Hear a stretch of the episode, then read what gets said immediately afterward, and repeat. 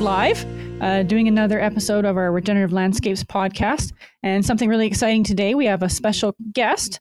We have Nadine from Blackfly Environmental Services. And uh, Nadine has, well, actually, I don't even know. How long have you been with Blackfly? Uh, we started in September of 2017. So we're going to be five this year. The, the company's going to be five. So the company's going to be five. Wow. So, so that's weird. I actually must have known at least some of you guys almost from your inception then and just not even known. yeah, it would have been actually me. I like yeah. met you a few times. Yeah.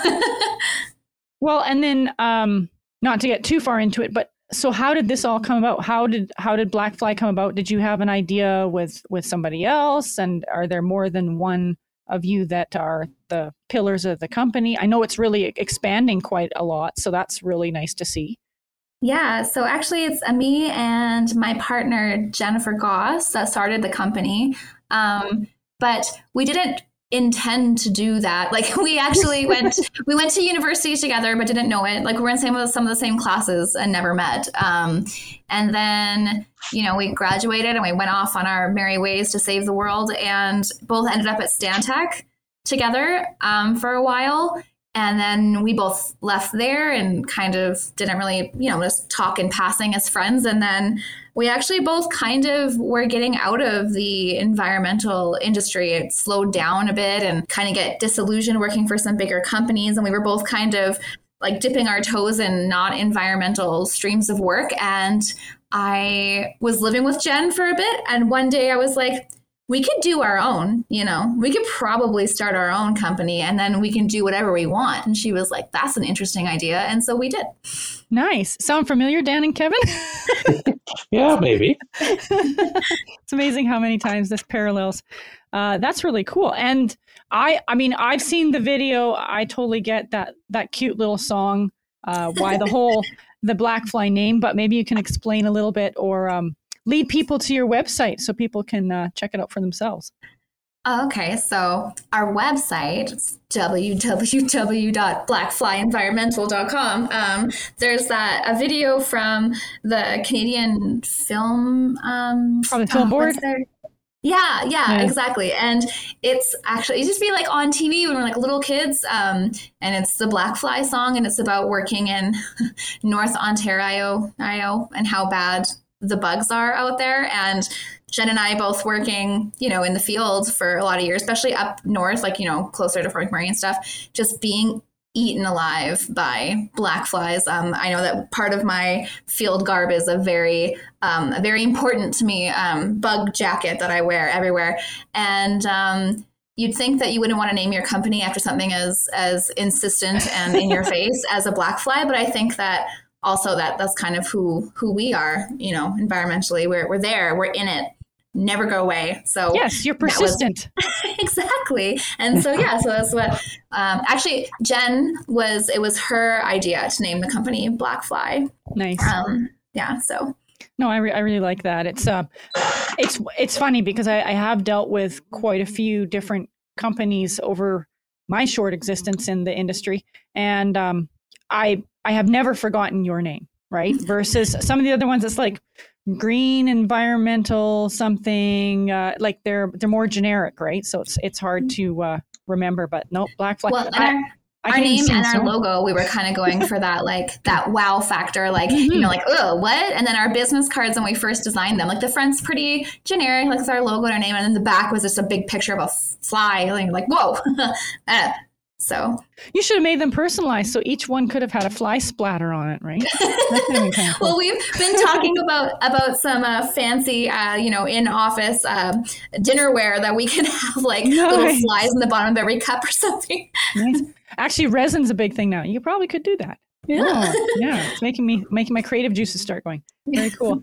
Um, so I guess uh, before Blackfly, what what do you think was the pinnacle moment where you decided you wanted to explore the ecology route yourself? Uh, well, I uh, I grew up on a farm, quite rural, like out between Edson and Whitecourt, like west of Edmonton. Um, we had like a ranch, and so I spent all of my time outside as a child, as was expected. Like, get out of the house. You're not allowed to be in here. And then, so I went to university and went into environmental and conservation sciences at the U of A. And just, I love plants and I love being outside. I love animals, but everyone was going into to be a you know wildlife ecologist because everyone wants to work with bears and wolves and cougars and um, I had one professor specifically, um, Dr. Bork, and also um, Barry Irving, that are very passionate rangeland ecologists, and they mm-hmm. kind of strong armed me into being a vegetation ecologist. And I was on the range team at the U of A, which is a competitive plant ID team. Nice. I know you can't you can't get much cooler than that. I know it's pretty. Sweet. It makes me excited. yeah, and so um, I went to like a, the the um, annual general meeting of the Rangeland Ecology uh, group in Spokane, Washington.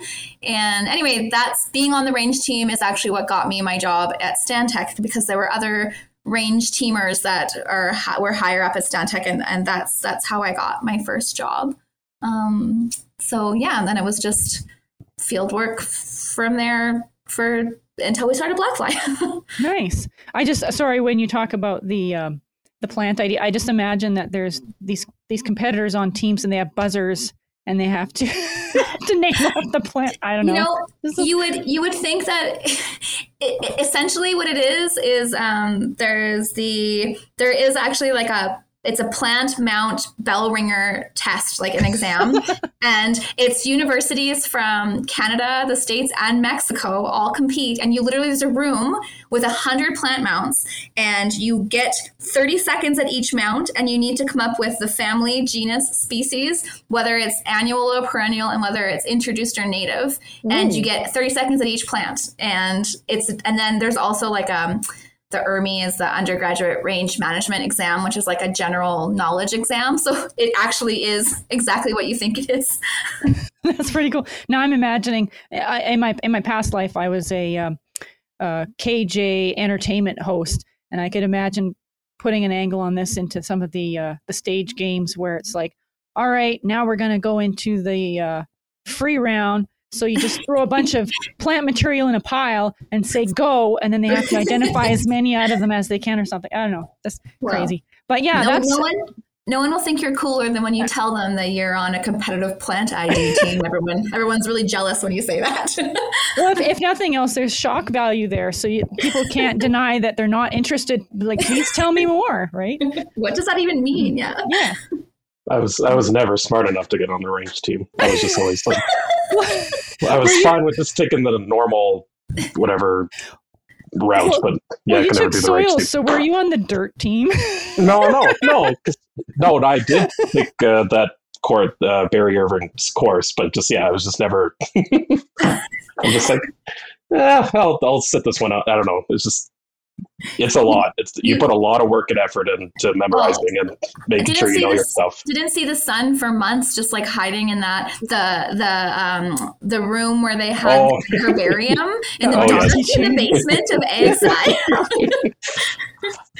oh, yeah, man. sometimes I hang out there, but yeah, it's just like just focusing on the regular one and with all the other people that just like yeah we're we're we're not going to memorize all this stuff guys but oh uh, yeah yeah. Oh, that's hilarious. Um maybe you can tell me or all of us actually a little bit about um blackfly what it's about. I know it's an ecological services company. What are some of the services? What, what do you do well, um, Jen and I, funny enough, are both vegetation ecologists. So we're, we're plant folks, uh, wetlands, rare plant surveys, like ecological land classification. I do more soils than Jen does. I, I love me a good soils pit, but um, our company and and like the folks that we've hired, we've really expanded. Like we still do the vegetation stuff, but honestly, the bulk of our staff now, um, we do a lot of aquatics work, so fish salvages and water quality monitoring. Um, we have a lot of folks that like touching toes and feeling frogs, so we do like amphibian salvages. Um, touching toes and feeling frogs. I love that. Sorry. yeah, we've got a, a good team of bird brains, so we do nest sweeps, point counts, like all the bird stuff. Um, so yeah, it's kind of it's funny how it expanded outside of like what Jen and I um, grew up doing um, throughout our careers. But um, yeah, I mean, we we support everything from construction monitoring to you know new development of of either residential or industrial sites. Um, we also work with First Nations communities. Um, a lot of pipelines right now, as everyone's aware, I'm sure. yeah, just it's it's so interesting like the everything that happens like pretty much every kind of job out there that's development orientated needs some environmental support.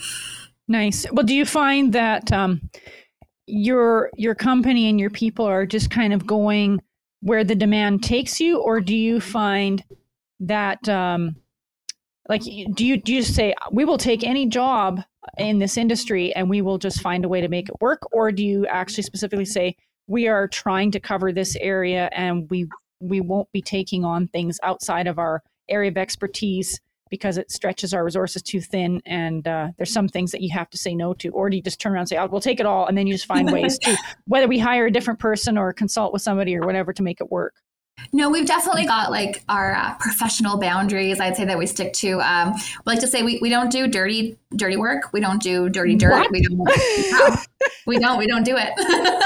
um, we primarily do pre-disturbance or like during construction support. We don't do reclamation work. Like we don't mm. deal with um, putting sites back if they've if there's been a spill, but but we do spill support in that like we do um, wildlife deterrent support for spills or we will do an assessment of like the wetlands and water courses involved with the spill but we don't we don't like dig things up and we don't we don't do dig and dumps. We don't deal with contaminated like phase ones and phase twos that come along with contaminated sites. We don't do that kind of work. Um, and then there's uh, a lot of erosion sediment control work which we do but when it comes to actually like some of the really specific plans we have a, a very large trusted team of, of subcontractors we work with like engineers um, CPESCs, uh, that we we rely on and also like the companies that do the dirty work that we don't do. So um, you know like being all of our people um, are either professional biologists or working towards it or professional agrologists so we're all bound by um, whatever practice areas you've been approved to work under. So we do definitely we i mean obviously someone calls us like can you do this? we always want to do our best to be able to say yes. But if it's outside of what we do then we can either bring in um, that expert or you know send those folks in the right direction? Yeah so it sounds like really the industry is very very deeply connected and you've got lots of contacts and lots of um, good referrals and also others that you know like you say whether it's subcontracting or, or however where when you can collaborate. Um, so if if somebody's got a problem yes it's they can they can contact you in one way or another you'll kind of get to the bottom of it but it might mean a bit of outsourcing or or, or collaboration or, or whatever um, mm-hmm. but because um, you know the, the like i say the industry is very connected it's uh, sounds like no matter which way you look at it you'll you'll help them get the the job done and get them on the right path so yeah it's, it's definitely a small world so yeah. yeah well it's it's funny because i'm i'm meeting people now in this realm that I knew from past lives and uh, you know different things that I was doing, but because it doesn't matter whether it's animals, plants, or whatever. Again, like you say, everything seems to be connected. So it's like, oh, I'm seeing you again. Now you're just wearing a different shirt. so so many hats, so yeah. many hats. but it, but it does all come back to I, I think the bottom line is is the environment, the ecology, um, trying to do something good for the earth and mm-hmm. um, I guess based on that, what are your current perceptions on what is going on in the uh, ecological industry and the ecological world forefront right now? Well, I, I mean, Jen and I always like to say, like, um, don't call me an environmentalist. I'm an environmental scientist because those are two yes. very different things. And people, yeah, like I mean, not all the time, but people are like, "Oh, you're an environmentalist." Like, well, calm down. Like, like yeah, let's the, clarify. the, the, connotation of the tree hugger that will chain themselves and get arrested by police. You know, there's a there's an extremist group for sure, but you are more of the, the based on science, middle of the road, trying to because you've got to navigate between um, various stakeholders, meaning everybody from those extreme environmentalist types all the way through to, hey, you know what? We've got to eat, we've got to have places to live. So there's going to be everything from home builders, oil and gas companies, the government. And it's almost like uh, playing mediator a bit, isn't it?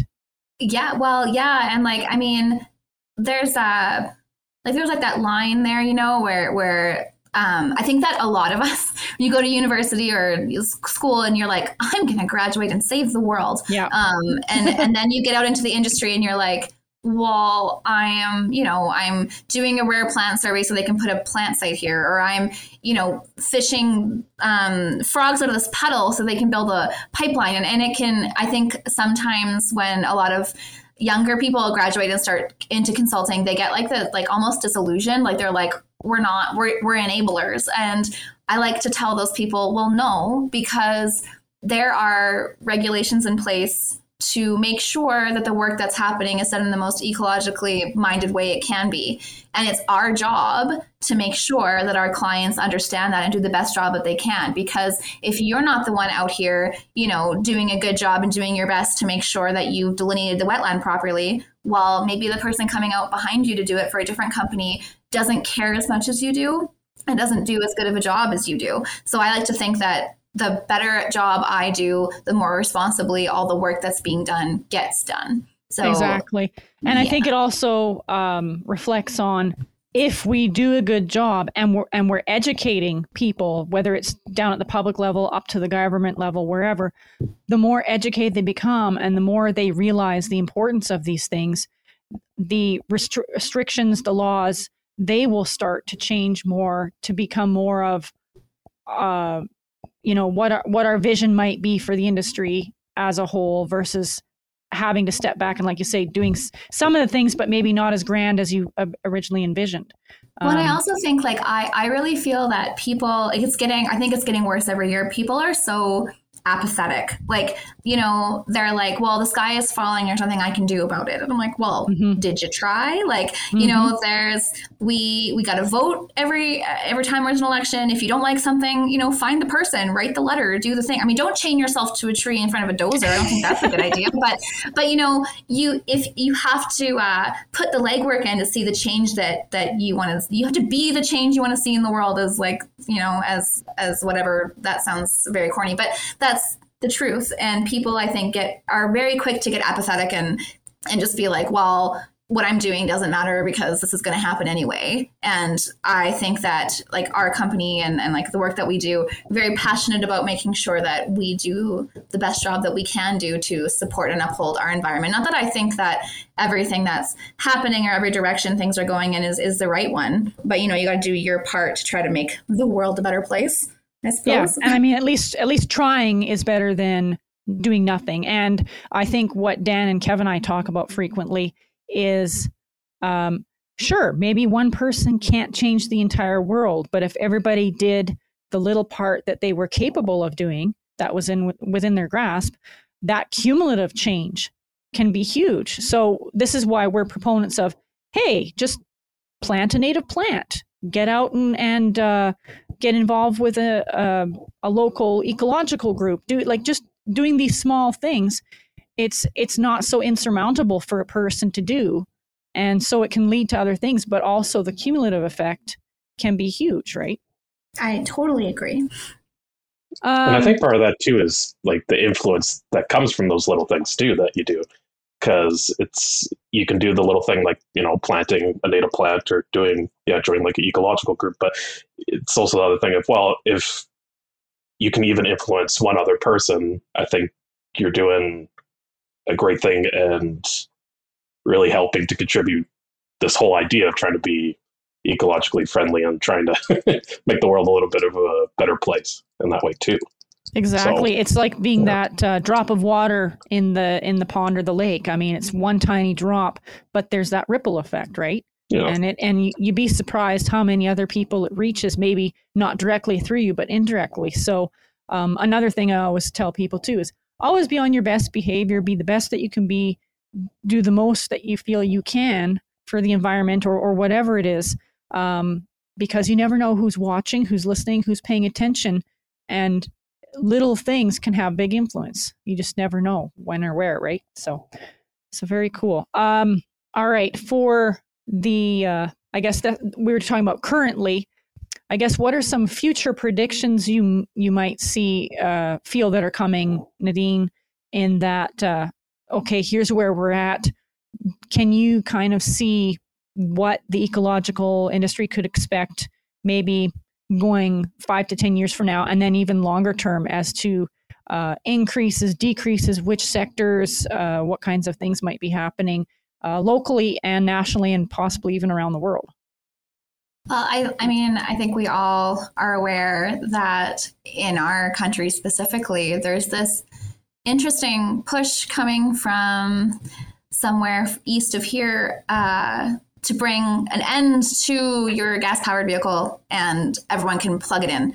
Um, that's, I think, this this really big push to for you know electric cars, renewable energy, and and and that kind of stuff, um, which I am in agreement with some things and not with others. Um, but I think that you know these like the big pipeline projects that were happening right now. Um, are you know they're going to be wrapping up here soon. And um, you know when i first started um, in ecology, I had these massive pre-disturbance assessment jobs for a lot of um, like SAGD, like the um, the the steam um, powered underground or uh, um, oil sands extraction. But that was that was a big thing, and I did massive programs. You don't see those anymore. And right now, everyone's you know the next few years just falling over each other to work on all these pipelines. And and once that wraps up, I think it's being able to put pipelines in um, across the country, across provinces, across borders is going to be a thing of the past here. It already kind of is,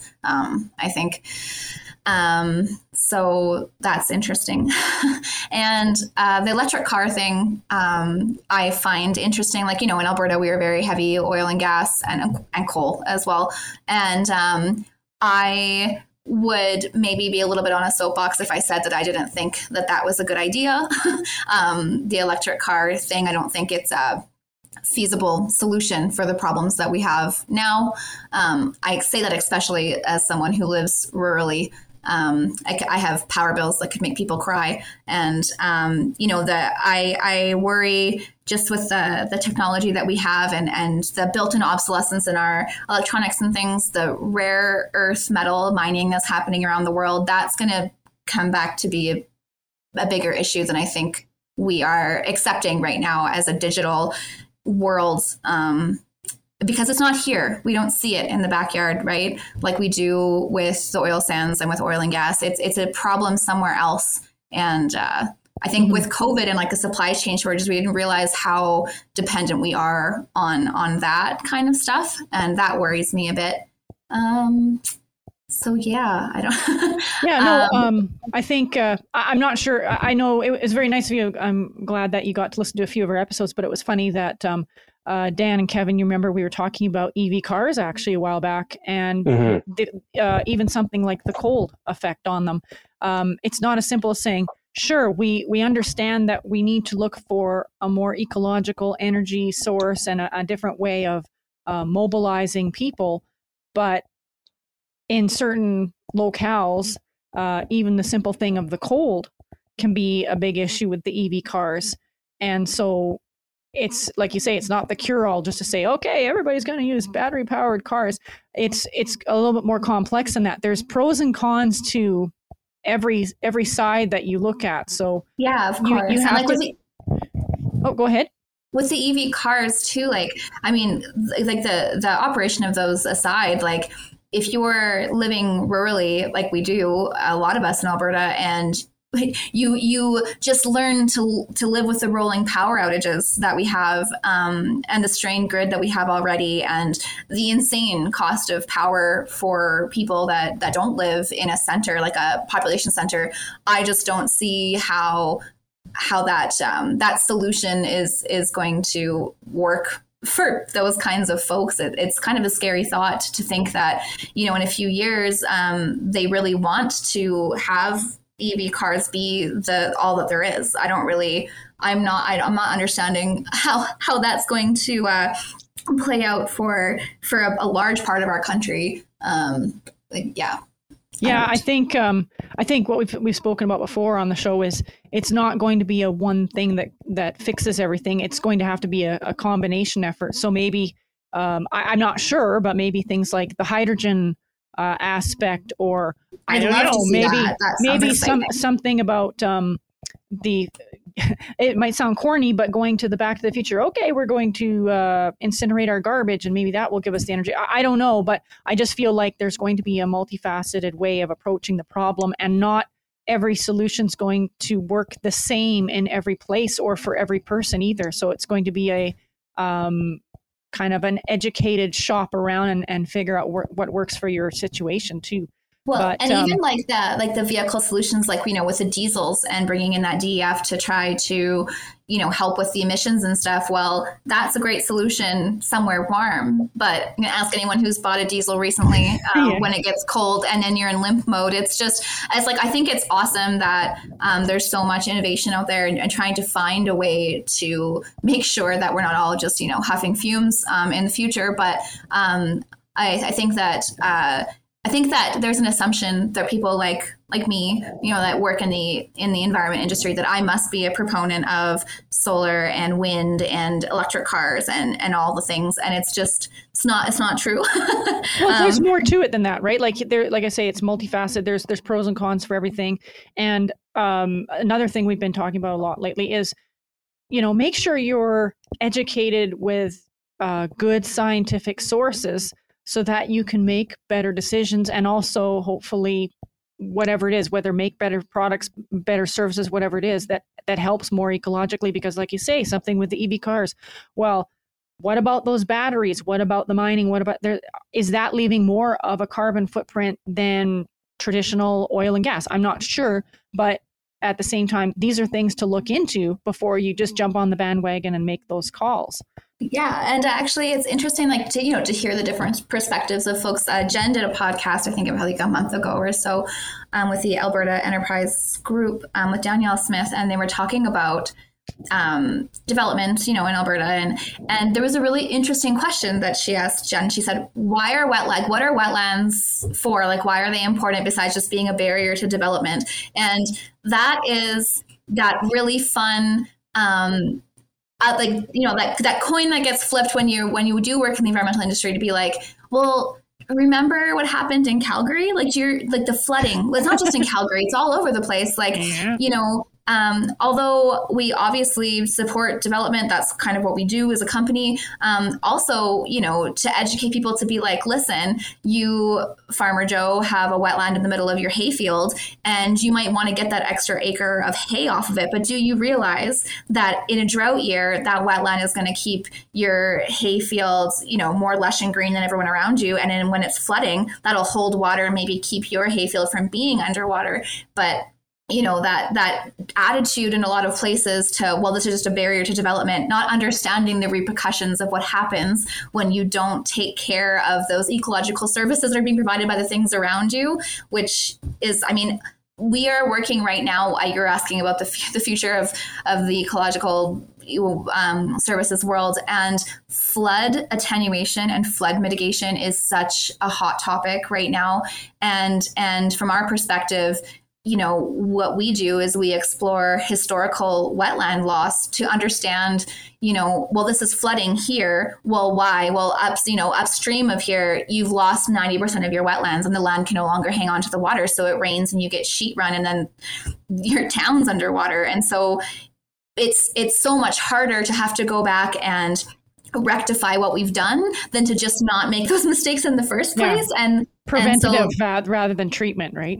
Exactly, and so that's something actually that I we're seeing a ton more of as a company is is working with municipalities are really big and like some cities about how do we how do we go back and and and gain you know bring these water holding capacity these landscapes back now that we've lost so much of, of what we had. And even uh, um, on top of that too um, trying to repair the fisheries in alberta because of the massive impact uh, of all of the you know the roads and and railroads across our province that there's the barriers to fish passage is is really quite sad um, if you uh, spend any time um, working, you know, in in the backwoods of, of Alberta, and you just see these hanging culverts and or there are no culverts or you know blocked passages. So that's another thing is is stream health um, and and fish passage restoration throughout the province is, is another thing I think is going to be really big in the future. Well, it already is getting big now, but well, not nice, but you know, hopefully nicer for the fish in their future, right? yes. So, um, and actually, I'm a, uh, I'm not an expert by any means, but I am a fishing enthusiast, and people think, oh well, fishing, you then you must be against the fish. Uh, generally, hunters and fishers are actually more conservative, uh, conservation minded because if they want to be able to continue doing these things in the future, they know they've got to do what they can to maintain and help repopulate those um, those species, right? Well, exactly. I mean, Ducks Unlimited entire purpose for for being um, around is is because the folks that hunt ducks wanted to make sure that they took care of the wetlands and places where the ducks were, so they can continue to do that. And Ducks has done a lot of work, you know, for so many years preserving wetlands and flyways and things like that and that is that is their like base goal or why they started anyway. Yeah, so people have to uh, keep the keep those things in mind and and uh, not forget about that either. Uh, okay, pretty cool. Oh, um, so on on a individual level, because we're talking about doing doing things on a grand scale, might seem a little bit out of reach to somebody versus a company or something. Um, what do you think are some key things people could do just as their own person with no particular group or anything to back them up. Just some little things that they could do um, as individuals to help regenerate our, our landscapes or do, do something good for the environment. Well, like you're saying, I think like educating yourself is probably the most important thing that you can do. Like, um, you know, before you buy that wildflower mix or b- before you let that wild boar go out of your pen, understanding the repercussions that's going to have on where you live is really important. Like, you know, there's this big push, like save the bees, and then you could order these wildflower packets from like, you know, honey nut Cheerios. Well, cool, but those aren't native plants to where we are. And so are you actually helping? Like, um, if you want to save our bees, then you need to know what the native plants are in our area to support them. Maybe don't you know mow your lawn and kill all the dandelions when they first come up it just you know um, understanding how there's a, actually it's a really cool book. I should i'll find it and i'll send you the link to it but it was it's about how to make your yard like um, an oasis for things like butterflies and bats and bees and it's like little things that you can do to help your little bit of space however big it may be um, to support um, that you know the the flora and fauna of your of your area is pretty cool. Um, and I think too, it's interesting to me as a society. I think um, big industries have done a really good job of um, putting a lot of guilt on the shoulders of the consumer to be like, well, if you don't want to see plastic pop bottles, then don't buy them if and recycle. And if you don't want to see plastic clamshells in your strawberries, and don't buy them. Like it, it's it all they like pass that blame down to the individual. And and I do agree that you as an individual when you go grocery shopping like if there if you can buy tomatoes in the open don't buy the ones in the clamshell and bring your own bags and do all that kind of stuff. But also um, not everybody has the financial capacity to make those more expensive choices because generally that's what that kind of boils down to. You choose less packaging or being able to refill your own stuff, and sometimes that can be more expensive. But I think that as a society, we need to hold the companies responsible for giving us those options more accountable. Like, I think it's interesting, um, is very interesting to me that water in our country is owned by all of us. It is a public resource. And yet we allow big companies to bottle it and then sell it to us. And and we we accept that as that makes sense. Like, you know, that's just part of everyday life. Why though? Because we let it happen. We let it be that way. Mm-hmm. So, you know, when you see that your that spring water was bottled in Banff, you should ask yourself, but why is a company making that much money to sell me something in a bottle that is going to cause problems and it's a resource that actually belonged to me before they put it in the bottle? Like i think that people as a whole have forgotten the the sway we have when we're all come together because of something we want to see change in the world for. So if all of us wrote to Pepsi, you know, if the whole the whole province was like, no, we're not buying, you know, this anymore, they would have to make that change because they they've tried to pass the blame down to us. So I think that every individual has the ability to push it back to where it came from and and demand change from oh yeah from those those places. I totally agree, but um I won't get into specifics, but obviously, based on current events, I will tell people though, um, it, there's definitely nothing wrong with um, making your concerns known, actively protesting, um, trying to educate others, as long as it's scientifically based. Don't just say, well, my cousin Joe says, and then take it verbatim that's the truth, because of course. it may not be.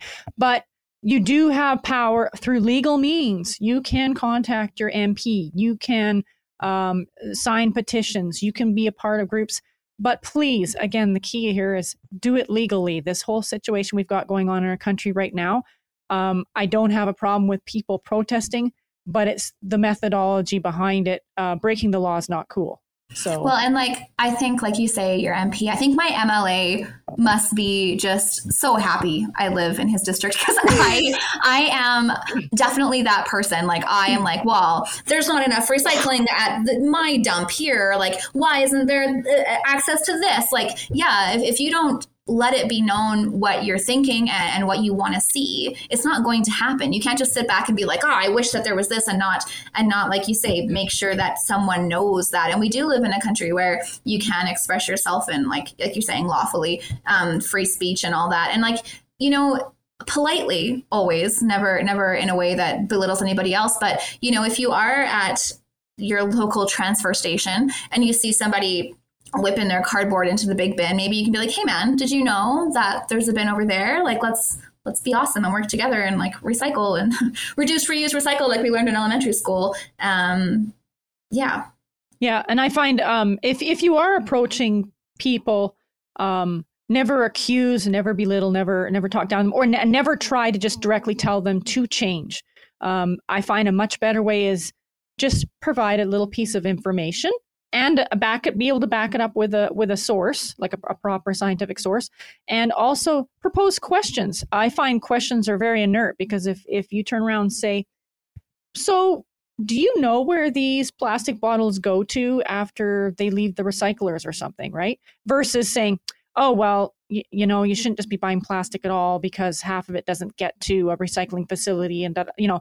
Uh, that oh, that's yeah. that's not a that's not a good way to go about it. But if, if you just start to be a little more um, uh, less in somebody's face, I guess, and and ask ask questions and uh, getting people to think. I think that's a big thing. I hate to say it, but our uh, our population, especially going down to the the school level, um, we're becoming more lemming like. Like we just take things verbatim that this is what it is because we read it or because somebody said it. So there is nothing wrong with questioning things and going to do the research to find out if these things are true or if there's a different answer. But again, just go through the right means to do it. But anyway, that's enough of uh, my soapbox on that topic. Um, so on a on a different note, so let's say somebody's looking at getting into the ecological field as a, a, profession. Like, you know, right now there's lots going on out there, lots of things people feel they could do and make a difference. Um, and possibly the work scenes increasing. Uh, so, what is maybe the number one piece of advice or a few tips that you could give somebody looking at getting into the industry of uh, what their what their their best things to do might be? Well, I um, I mean, I came from like lived in the country and then I went to the the U of A and and did it that route to get into the ecological industry. But um, having now like run a business for a while and and, and hiring folks um, uh, field skills like the ability to if you want to be a field ecologist you need to be able to be outside. So being familiar with what that is um, just ha- like field skills are such a big thing and i find that my experience at the university anyway was that's not really where you learn that so i have i think that the program that NAIT has um, is such a great program. And it's cool because you can do those two years of, of technical schooling, get more of those hands on skills. Like they do some really cool um, field stuff in NAIT. And then you can still go and take your last two years at the U of A and still end up with that with that degree. Um, just those practical skills um, are are very valuable. Because when you get hired by a company like like Stantec or us or whatever, um, we're not going to just expect that that you know you know how to touch toads right off the get go. Like we're going to train you um, in in those technical skills, but being able to train somebody in you know how to walk in a straight line, um, which way is north, um, walking 10k a day, driving a truck, trailering, that kind of stuff. It's it's so much easier to be an adept field ecologist if your field skills, like those being outside skills, are, are there already. So I really, if I was to do my education over again, I probably would have started at NAIT um, with with their technical program and um, just like like you're talking before about about uh, like educating yourself. Well, I mean, there's so many opportunities to volunteer um, and in like you know around the city or other places. So get involved with um, you know like the wildlife hospital or even um, you know in your summer jobs like i was a weed inspector at a county for a while. So just being able to get outside and exercise those those skills is really valuable um, because i found that you know if we do end up hiring somebody who has never driven a pickup before and has never really been outside it's such a steep learning curve because now you're not just having to learn, you know, how we fill out a data sheet from the things that you learned at school, but you're having to learn how to just be outside and how to get there, which can be overwhelming, I think, for for, for sure. a lot of people. Well, and especially since um I mean things are changing a bit, but the whole uh, a lot of times I see uh, on the, in the media or TV, Hollywood in particular, they tend to glamorize the the fun side of things, right? So everybody thinks I want to be a wildlife biologist because we go out and we have our videographer following us and we're doing a National Geographic thing, studying caribou or whatever, and it's all pictures and we get to see the wildlife and everything's great. But the the behind the scenes is like you say, they're fighting off the black flies. They're out there in snow, rain, wind, sleet, you know, you name it. Um, possibly staying out in strange places overnight uh, having to go into remote locations. Forget about maybe having access to your phone or the internet or whatever. Um, lots of miles logged just hiking. So if you think you're going to get driven around to everywhere, well, you have another thing coming. So yeah, just ha- just having that uh, that like you say that basic, I guess, uh, backwoods common sense is kind of what I'd call it, I guess. But um, yeah, and like I think too, when people like, I mean, I'm not saying that not everyone gets to, but like when I was in school, everyone wanted to be a wildlife ecologist because of the big, cool keystone species that you could work with. But, um, you know, then graduating and going to do wildlife work, it was mainly about mice and poop. Like catching catching rodents and doing like those kind of surveys or track surveys or like count like taking pictures of poop and being like, yeah, this is evidence that there was a bear here. Um, and or like, you know, it might sound exciting, like things like electrofishing, like, oh, cool. Like, you know, we're going to go electrofish and catch like these cool species. And then you spend, you know, two weeks catching thousands of stickleback and wondering why it even matters anymore. Like, it's, it's not, yeah, like there's amazing days, there's great days, there's such cool things that happen, but there's also a lot of not, a lot of like accidentally falling through the top of a floating fen and being wet up to your armpits and but still having to hike all day or you know having your bear spray go off and spray up your back. I've had that happen before. Um, are going through st- getting stuck yeah winching all the things. And um, uh, I guess being able to come into the industry with a, just a can do, happy attitude, because you also end up working with so many different people. So the ability to just be able to you just live the golden rule and just be um, amicable and and just happy to be there. Makes the job so much easier because if you get dropped by a helicopter and the weather changes it doesn't come back you're going to want to get along with the person you're spending the night with in the bush. Yeah. So be uh, just be uh, flexible and able to roll with it right? Because you be a nice human all your all. yeah and all your all your training it doesn't matter what you have but chances are something's going to happen and it's not going to work to your advantage and you just gotta troubleshoot and figure out a way. so. Yeah, and like I, I think too, like I mean, it's not everyone and it's not everyone's experience, but I know when I first started, for like the first what like well even a couple of like 2019 is probably when I finally stopped, but from May to November as a vegetation ecologist, I wasn't home. Like I would get, I'd be working 12 and twos or whatever, you know, be home like four to five days a month from May to November. Um, and and that's a lot. And there's a lot of you know burnout that comes with that and everything like that. But being a field ecologist is really being married to being on the road a lot of the time. Um, and and i think a lot of people um, might not when they you graduate realize that if that's what you want to be and you want to get that experience you might need to put on your walking boots because you're not going to be home for a while. Yeah that's good to know.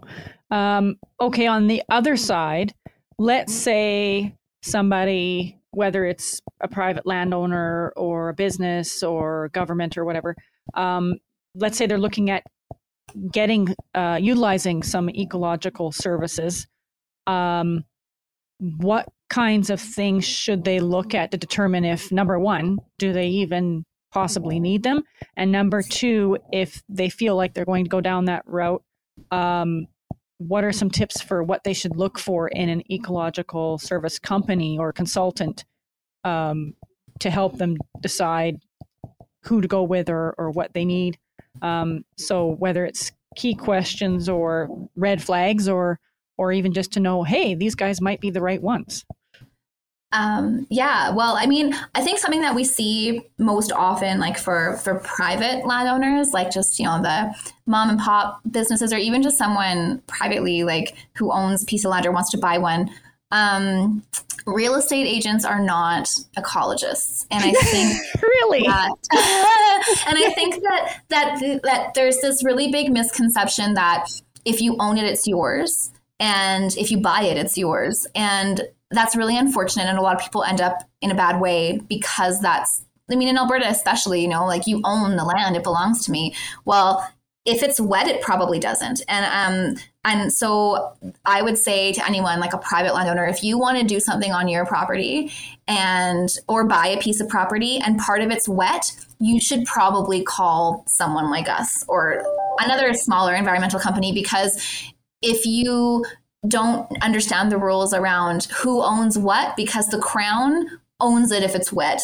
That's kind of the long and the short of it. Wetland, stream, river, whatever. If it's wet, it probably doesn't belong to you. And being able to reach out to a company like us to be like, hey, I'm thinking of putting a shop here. What do you think? We can tell you first, hey, man, like there's a whole process behind that because counties are starting to watch more. Like Parkland mm-hmm. County has their satellite imagery ability now is wild. Like within inches of being able to tell what's going on on your land.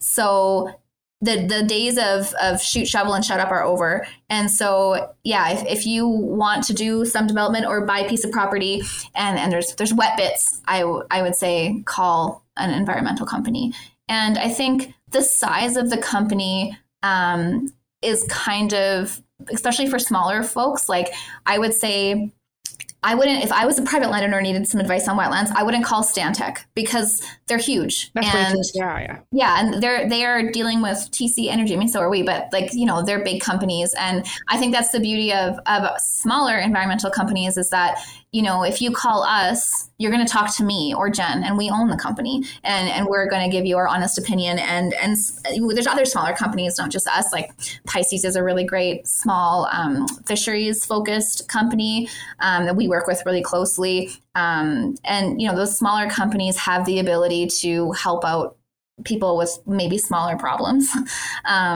So and like i think too uh, when it like i mean i've noticed that working with bigger companies ourselves but response time if you reach out to a company to ask for help or an inquiry or advice and they don't get back to you for a hot minute then maybe they're not the best choice for you either because um, it's it's um, everyone's busy, but I think that you know smaller companies are able to um, pay more intimate attention to mm-hmm. smaller folks. Well, but there's yeah, a, so, a, more direct chain of command, right? Like I'm I'm dealing with um, contract with the city of Edmonton. And at first, I was very, very frustrated because it seemed like every single action took forever to come back to me after I sent something out or asked.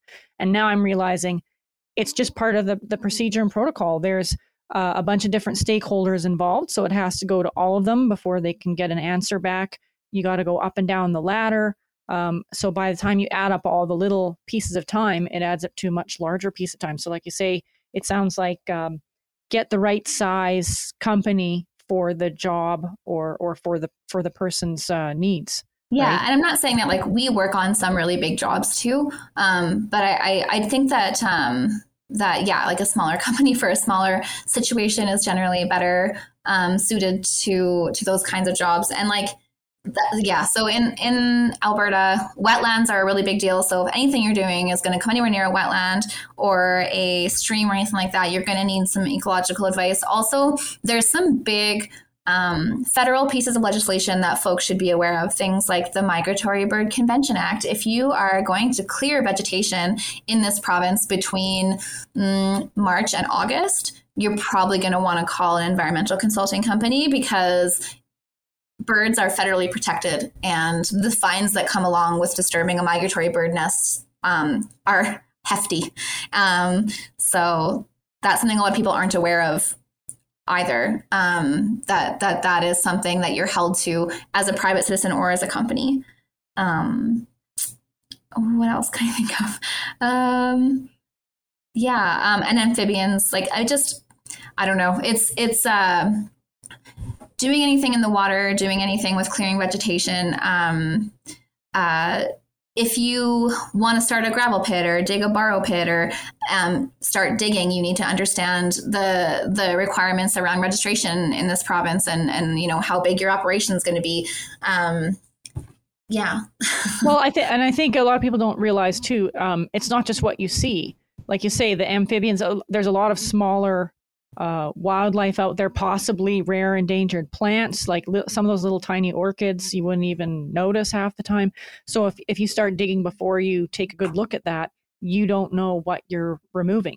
Um, well, and when it comes to digging as well, like not that it's environmentally related. Um, I mean, I guess it could be if it's paleontological, but um, there right. is this whole piece of legislation in the province that protects historical resources. Right. So, so if you don't really yeah. So if you don't realize where you are in the province and you go to dig a pit and then the government finds out that that was actually in an area that's considered like high probability of historical resources, you might have needed an archaeologist or a paleontologist on your team before you started doing that. And, um, yeah. So that's mm-hmm. an interesting thing as well. Um, there were like some of those um, bigger programs where they're having to excavate like you know part of the riverbank or whatever to fix the bridge. Well you actually like right in the guidelines doing that job it's like you have to have a paleontologist or an archaeologist on site when you're digging because that's like you know the, the provinces a lot of these things like these ecological or historical resources things in the province are mapped and there's resources that you can check databases you can check to know what area you're in and, and what regulations apply to you but that it, it can be a daunting um, daunting place to navigate if you don't know what you're looking for in the first place for sure um, and this actually might be a good segue into our next session section. Um, um, just basically some some questions that each of us had come up to ask, uh, come up with to ask you, but also in case you have questions to ask us, which once in a while happens.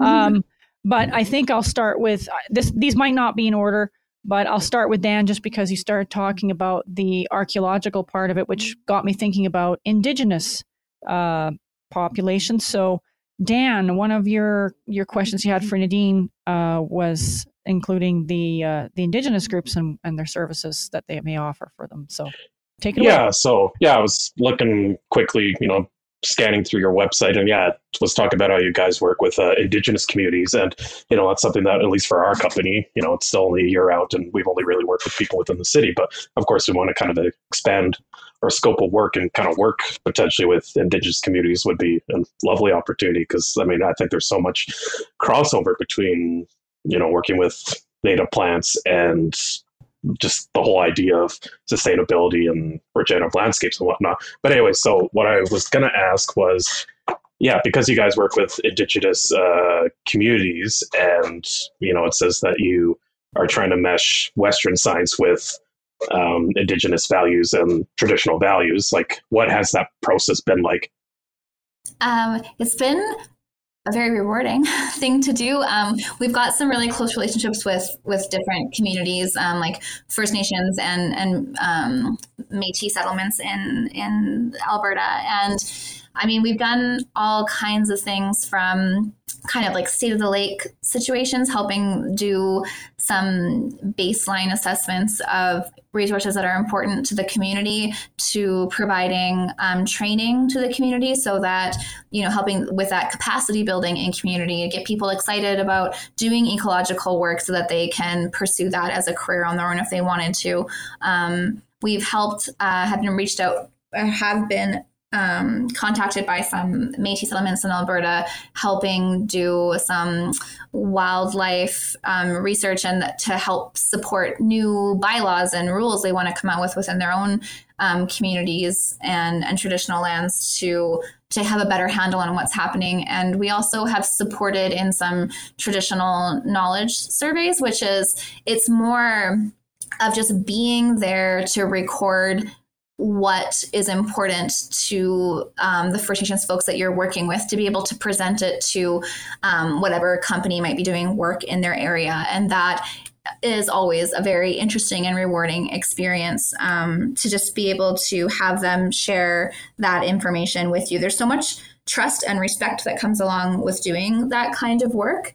Um, and there's always something new, it seems, when we the partners that we've been working with that they're interested in pursuing or or you know areas they want to expand or they want to start their own companies and and just want some support on, on what that would look like. It, it's been we've actually our company when we started it we started it and the kind of flagship project that we had was uh, first nations project that we're still working on now. Wow. Long-term um, yeah. project. Yes So oh, actually, oh, that's awesome. yeah. Like, cause, um, yeah, cause I was also kind of curious too, uh, when you're trying to approach, uh, a First Nations, uh, community. Yeah. Like I was kind of curious. Yeah. Do they, like, is it more frequent that they come to you or do you go to them? But yeah, it kind of sounds like it's back and forth, uh, depending yeah. on what they're looking for. And yeah, no, it's very interesting.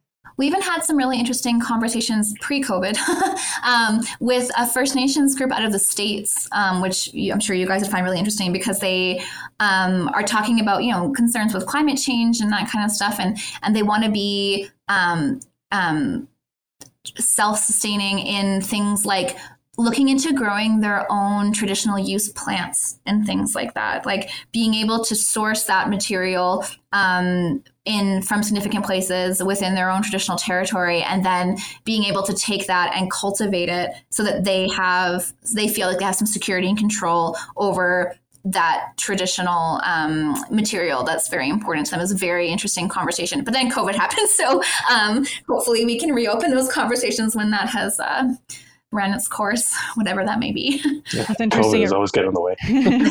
it, it does reinforce um, some of these things that, that I envision and the relationships that I want to build too with the, the growing the native plants because um, there's, you know, it's, it's kind of trendy to do the wild foraging thing right now. But again, with the populations going up, uh, urban areas expanding, that can also place stressors on certain populations of even the, the wild native plants, right? So oh, try, sure. trying trying to find methods of um, cult, propagating, cultivating them um, more of a you know not not necessarily in a traditional farm set, setting where it's a monoculture of hey there's 160 acres of you know whatever the plant might be like um, oh I don't know asters or something. But um, it, instead you know possibly strategically placing well here's a here's a, a pollinator swath that you can still harvest from alongside something else or um, you know different plots of mixed things or or single things but smaller plots or whatever so that people can get their whether it's their medicinal or their food or their whatever they're looking for um, i've actually been talking with uh, there's a group that took over i don't know if you're familiar with the uh, the dragon house the solar no. the solar dragon house it's uh, north east of us. Um, so kind of n- north, just northwest of Edmonton, I guess, on the way to uh, what's the, well by Calahoo or whatever.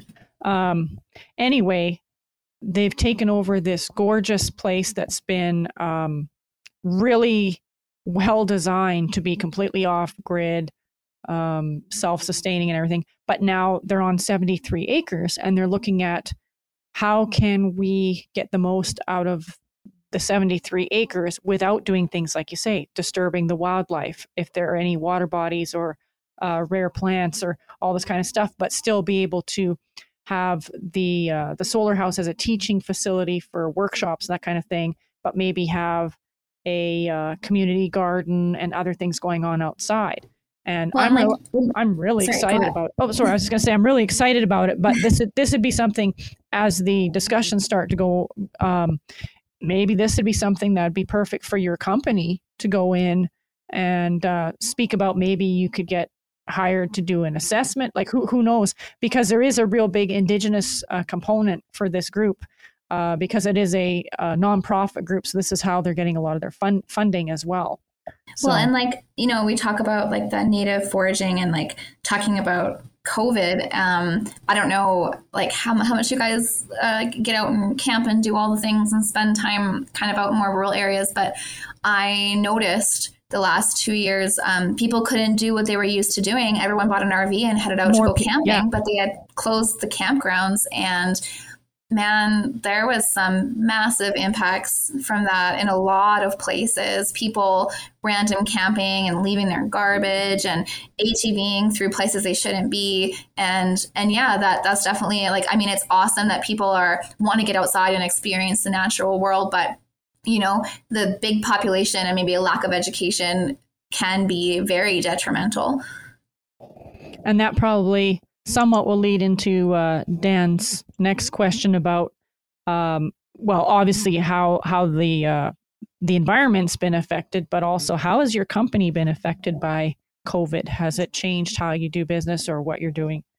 Well, we were always home based. And then in March of 2020, we decided to get an office, um, which is really unfortunate timing. So um, we opened an office, or like we rented an office in Acheson and then immediately had to close the doors because you weren't allowed to be, um, you know, in the office anymore. And so I think, like every other company, um, we've we're just I mean, we always have been rather remote, like because of the work that we do. Most people are in the field, but um, we still have this the office. But most folks are working from home, so there's that. And then um, besides just like location, um, we did we were working on a lot of bigger programs that have gone through various stages of being shut down and, and reopened.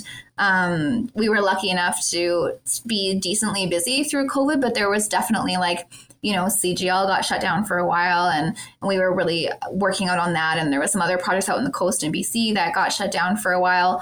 Um, and then even just navigating the health and safety aspect of still wanting to be working but trying to protect your staff because so many of our people are out working remotely staying in camps and things like that and trying to make sure that you're pushing for safe accommodations can be really challenging because although obviously health and safety is important, for a lot of companies, the bottom line is also still important. So, you know, when COVID is raging through some camp that people are in, trying to make sure that your folks aren't in a Jack and Jill because you don't want them sharing a bathroom with somebody else they don't know, and trying to make sure that the COVID policies they have in place in these camps and stuff are, are safe and, and people are comfortable being in those situations.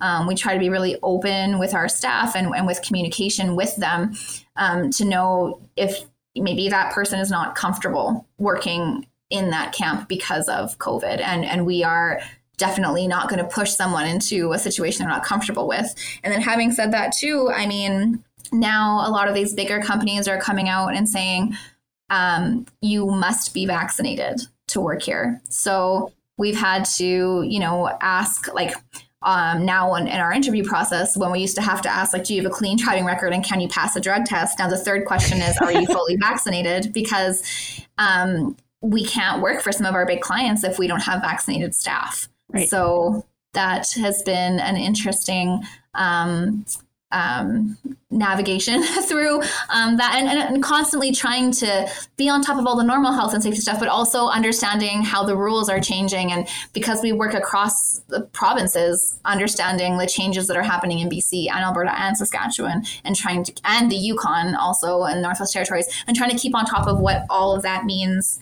for us and and how we can follow those rules, keep people safe, but still do our job. Right.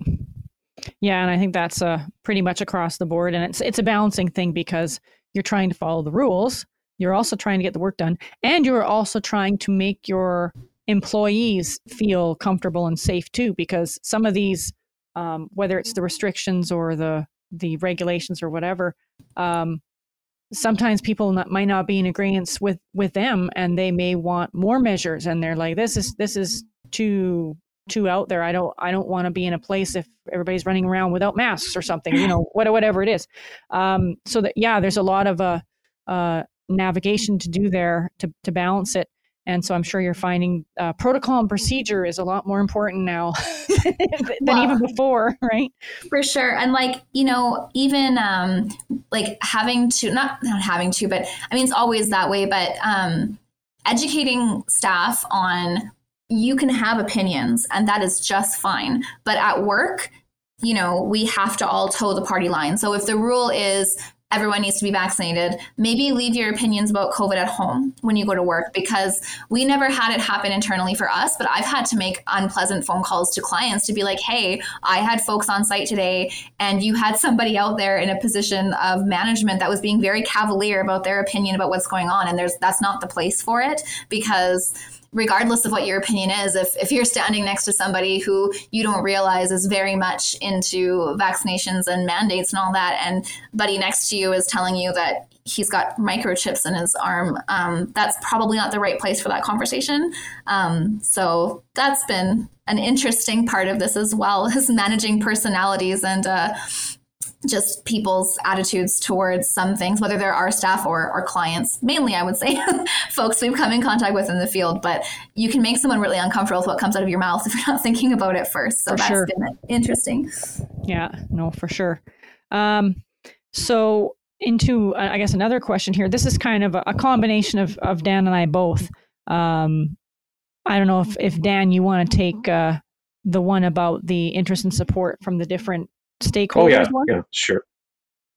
Yeah, so yeah, we kind of came up with something together talking about. Um, yeah, have you kind of you know working for about five years now with Blackfly? Like, have you seen any interest or uh, support from either yeah like various stakeholders, so government, uh, commercial sector, private, industrial, or just any other stakeholders? I'm not mentioning right now. Like in the last few years, like has there been more interest and support for having like getting your services or just the idea of like integrating more ecologically ecological services of some kind into whatever projects are going on?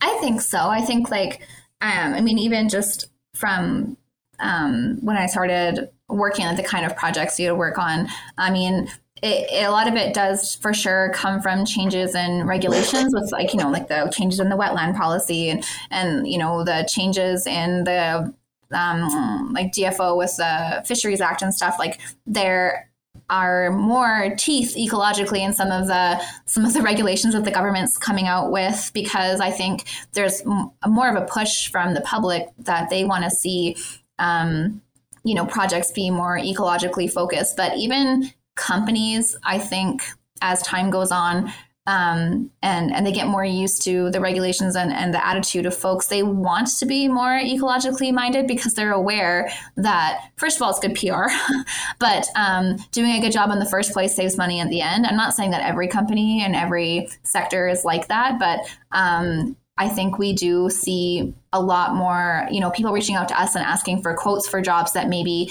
five years ago they wouldn't have worried about making sure that they had an environmental monitor on site.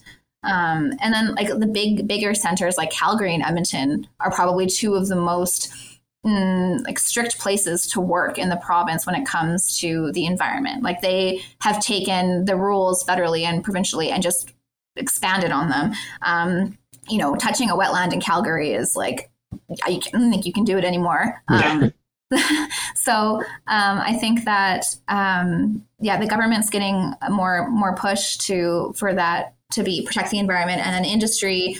I think I mean obviously everyone is is out there to make a living, and they're not going to throw money at problems they don't have. But but I do think that um, practices have changed over time and they're getting better all the time and i mean maybe it's not happening as quickly as we would like but i, I do think it is it is getting better and people are reaching out for more support from places like us which is why i think there is a whole bunch more little environmental companies popping up because there's a demand for those services. Right. And do you feel um, the uh, the standards are are increasing as well based on what you're seeing? So eh, you know it used to be okay, so we're going to reforest an area, so we're going to plunk in two different species of trees and there call it done like is it getting a little more in depth now okay we got to have more biodiversity we've got to do soil testing we got to you know uh, like to what extent is that happening well, I mean, even like I mean, when I was little, my dad used to be a feller buncher, buncherman for like 19 years, and so even like the changes in those practices, like you know, there's not really you don't really see clear cut clear cut blocks anymore.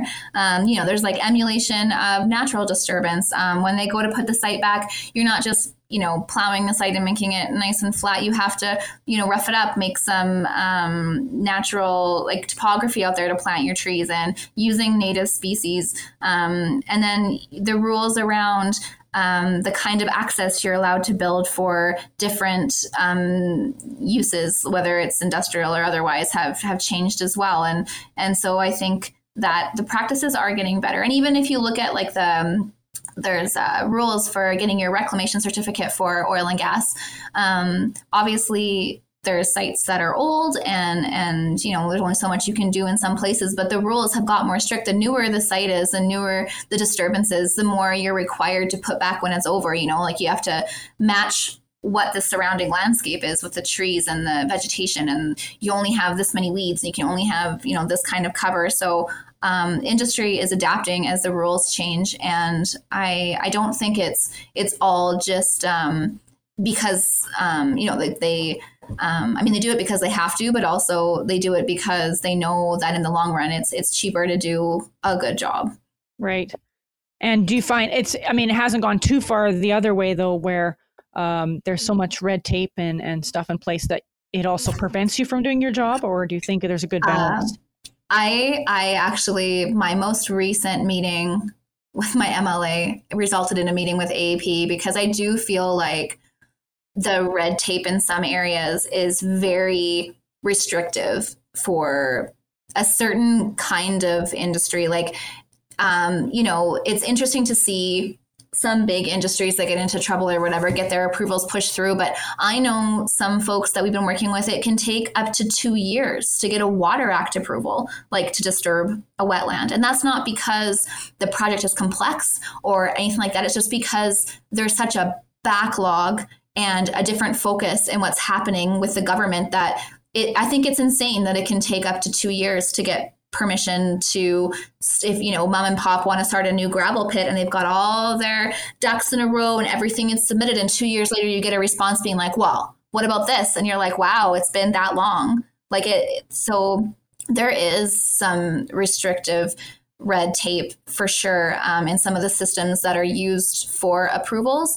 And I think that it's really common in some areas um, for examples to be made of smaller like the little guy because it's easier because you know mom and pop don't have a fancy lawyer. So it's easier to make an example of them and then like throw out those enforcement orders on those kinds of people than it is on you know someone like yeah big big industry. So i do think that there is um, red tape that that does cause backlogs and can be very frustrating to deal with. And i'm sure it's frustrating on both sides. I have some contacts i'm close with at, at the government and the aep and and everyone's frustrated um, with with the way it, it is with a lot with some of their approval systems and that kind of stuff. Because i don't i understand um, seeing a delay when there's some you know big ecological questions and everyone's doing work and trying to get answers but when it's literally just because there's this many approvals in front of you and and the system is is not working like it should and then it's causing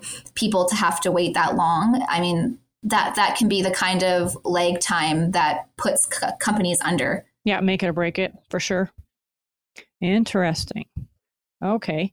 What do you think are some of the biggest factors that uh, determine if a client's g- going to go ahead with your services or some other ecological company services versus not?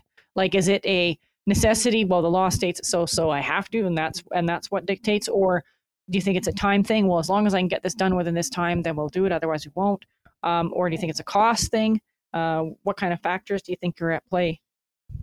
Um, I think that, I mean, at the end of the day, companies exist to make money. So when you put out, when a company's, you know, looking for environmental support and they, you know, ask company A, B, and C for a quote back for that work, um, of course they're looking at price. So, um, you know, uh, you're not going to, I mean, not necessarily, but you, so you want to be competitive with pricing. That's really important. But also, um, I think that a lot of industries also, you know, there's a get what you get what you pay for kind of idea as well. So it's like we want to pick somebody who has reasonable pricing that we can afford in the context of the job that we're doing, but also we want to pick people that are qualified to do the work. And so a lot of the times if we have companies reaching out to us for proposals or if we go, you know, because there's um systems in place where you can look up jobs that are for bid, whether they're for Alberta Transportation or the government or you know big programs that you can bid on and put in proposals. Um, so you're putting in your pricing, like this is how much it's going to cost. It's what we and then, but you also need to put in your process, like this is what we're going to do and how we're going to do it to show that we um, can we understand the job and what needs to be done so that they can see that that we have have that backing. But I think too a challenge for a company like us is we're small and we're relatively new. So that can sometimes um, you know be a bit of a deterrent i think for some maybe bigger projects and stuff when they look at a company like ours and say well you're awfully small and you mm-hmm. don't have that much experience and so we really need to put in the legwork to make sure our pricing and our processes um, and our approach is really solid so that we can get over that hurdle of being little and relatively young Right. And and to justify that, hey, you're worth it. This is this is why it costs this regardless of who you're hiring. you exactly. Know? Yeah. so cool. Um wow. We're we've been talking like crazy. It's amazing. Um I think maybe we'll we'll uh kind of finish our our question period with uh this is something that Dan and I came up with a bit as well, uh mutually. Something fun for probably for you to answer. Um what's a project that you've worked on with Blackfly that really stands out in your mind from the others uh, for either quirky reasons, for success, for you know the the feeling good that you've accomplished something, um, or things just went really really bad. I don't know, but but something that really that really stands out. That's like, yeah, I'm always going to remember this project. Oh, um, well, I mean, for different reasons or different projects, for sure. Um, I think, uh, well, especially now that we're an older company, but Jen and I don't really get to work together that often, especially out in the field. And when we were just little, one of the projects we got was out in St. Walburg, Saskatchewan. And it's kind of it was kind of cool to see because I don't think it's as bad anymore, but the environment industry used to be quite male dominated. I think that's changing, but um, we were a whole ragtag group of vegetation ecologists doing rare plant surveys out in Saskatchewan. And at one point in time, we had about 20 women, it was all women out in the field doing these rare plant surveys for, for like, we were out there for a month in the early spring and then a month in the late summer. And that was just, it was really fun. It was a really cool place to work. And like I said, Jen and I don't get to work outside that often. So um, that was, that was a really fun project with some very challenging argoing and some really neat plants. Um, and then, so that was a good project um, for just being able to work with some really cool people. Um, and then our our project with one of the northern nations that we work with has been going on for a long time. Has been really rewarding in that we've really built a really good relationship with that community, and it's very it's a lot of fun. And we get invited out to treaty days or wellness days every year, and it's just it's a it's a really rewarding experience to build that kind of relationship with with such a great group of people.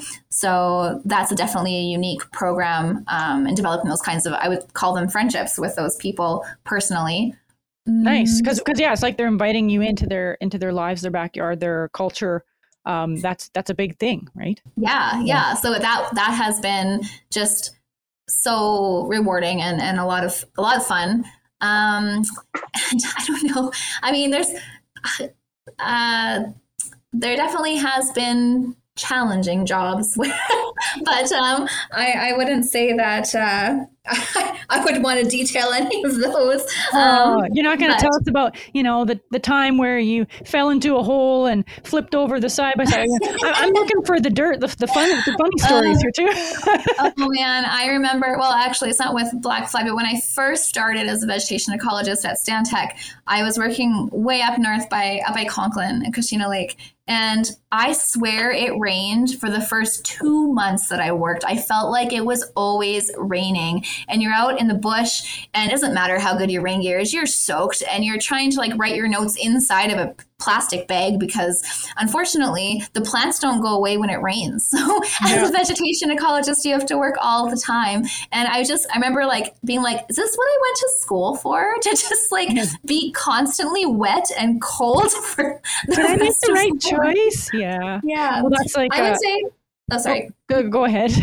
Oh, one project that I wasn't on personally, but that really stands out um, for me for our company is we have somebody that works for us. Um, who's actually a mentor of both mine and Jenna's name is Chris Clement, um, and he um, worked. We got a project for the BC government doing um, this. Uh, this uh, caribou habitat mapping based on lichen densities right. in out, out in the Prince George area. Um, and it was really cool because Chris and somebody else who's also a very talented ecologist um, named uh, Damien Power are both ecologists that are in their 70s. And they went out there and just killed it in the Alpine doing that work for like a month, doing like helicopter drops and walking in the, like, it was crazy and it was really neat. And their stories are so cool. And, um, you know, just Chris, he celebrated his 50th field season last year. And wow. he wrote a book. He wrote a book. It's called A Rugged Life 50 Years of Fieldwork in the Canadian Wilderness. And I encourage any up and coming ecologist or any ecologist at all to buy that book and read it. It's on Amazon because it's just it's amazing to read Chris's story and he also gives advice on like what to expect in the field and how to prepare for a field shift and it's just it's a really cool um, really cool book, a really cool story, and it's such a privilege to be able to work with like one of my mentors. He, someone I met at Stantec, and then it's just really cool to be able to work with him now. And he's just, I can't keep up with that man. Like he's just an amazing ecologist. Something to aspire to. That's awesome. Uh, cool. Um, okay, so I guess for for final thoughts, I'm going to ask everybody uh, more or less the same question.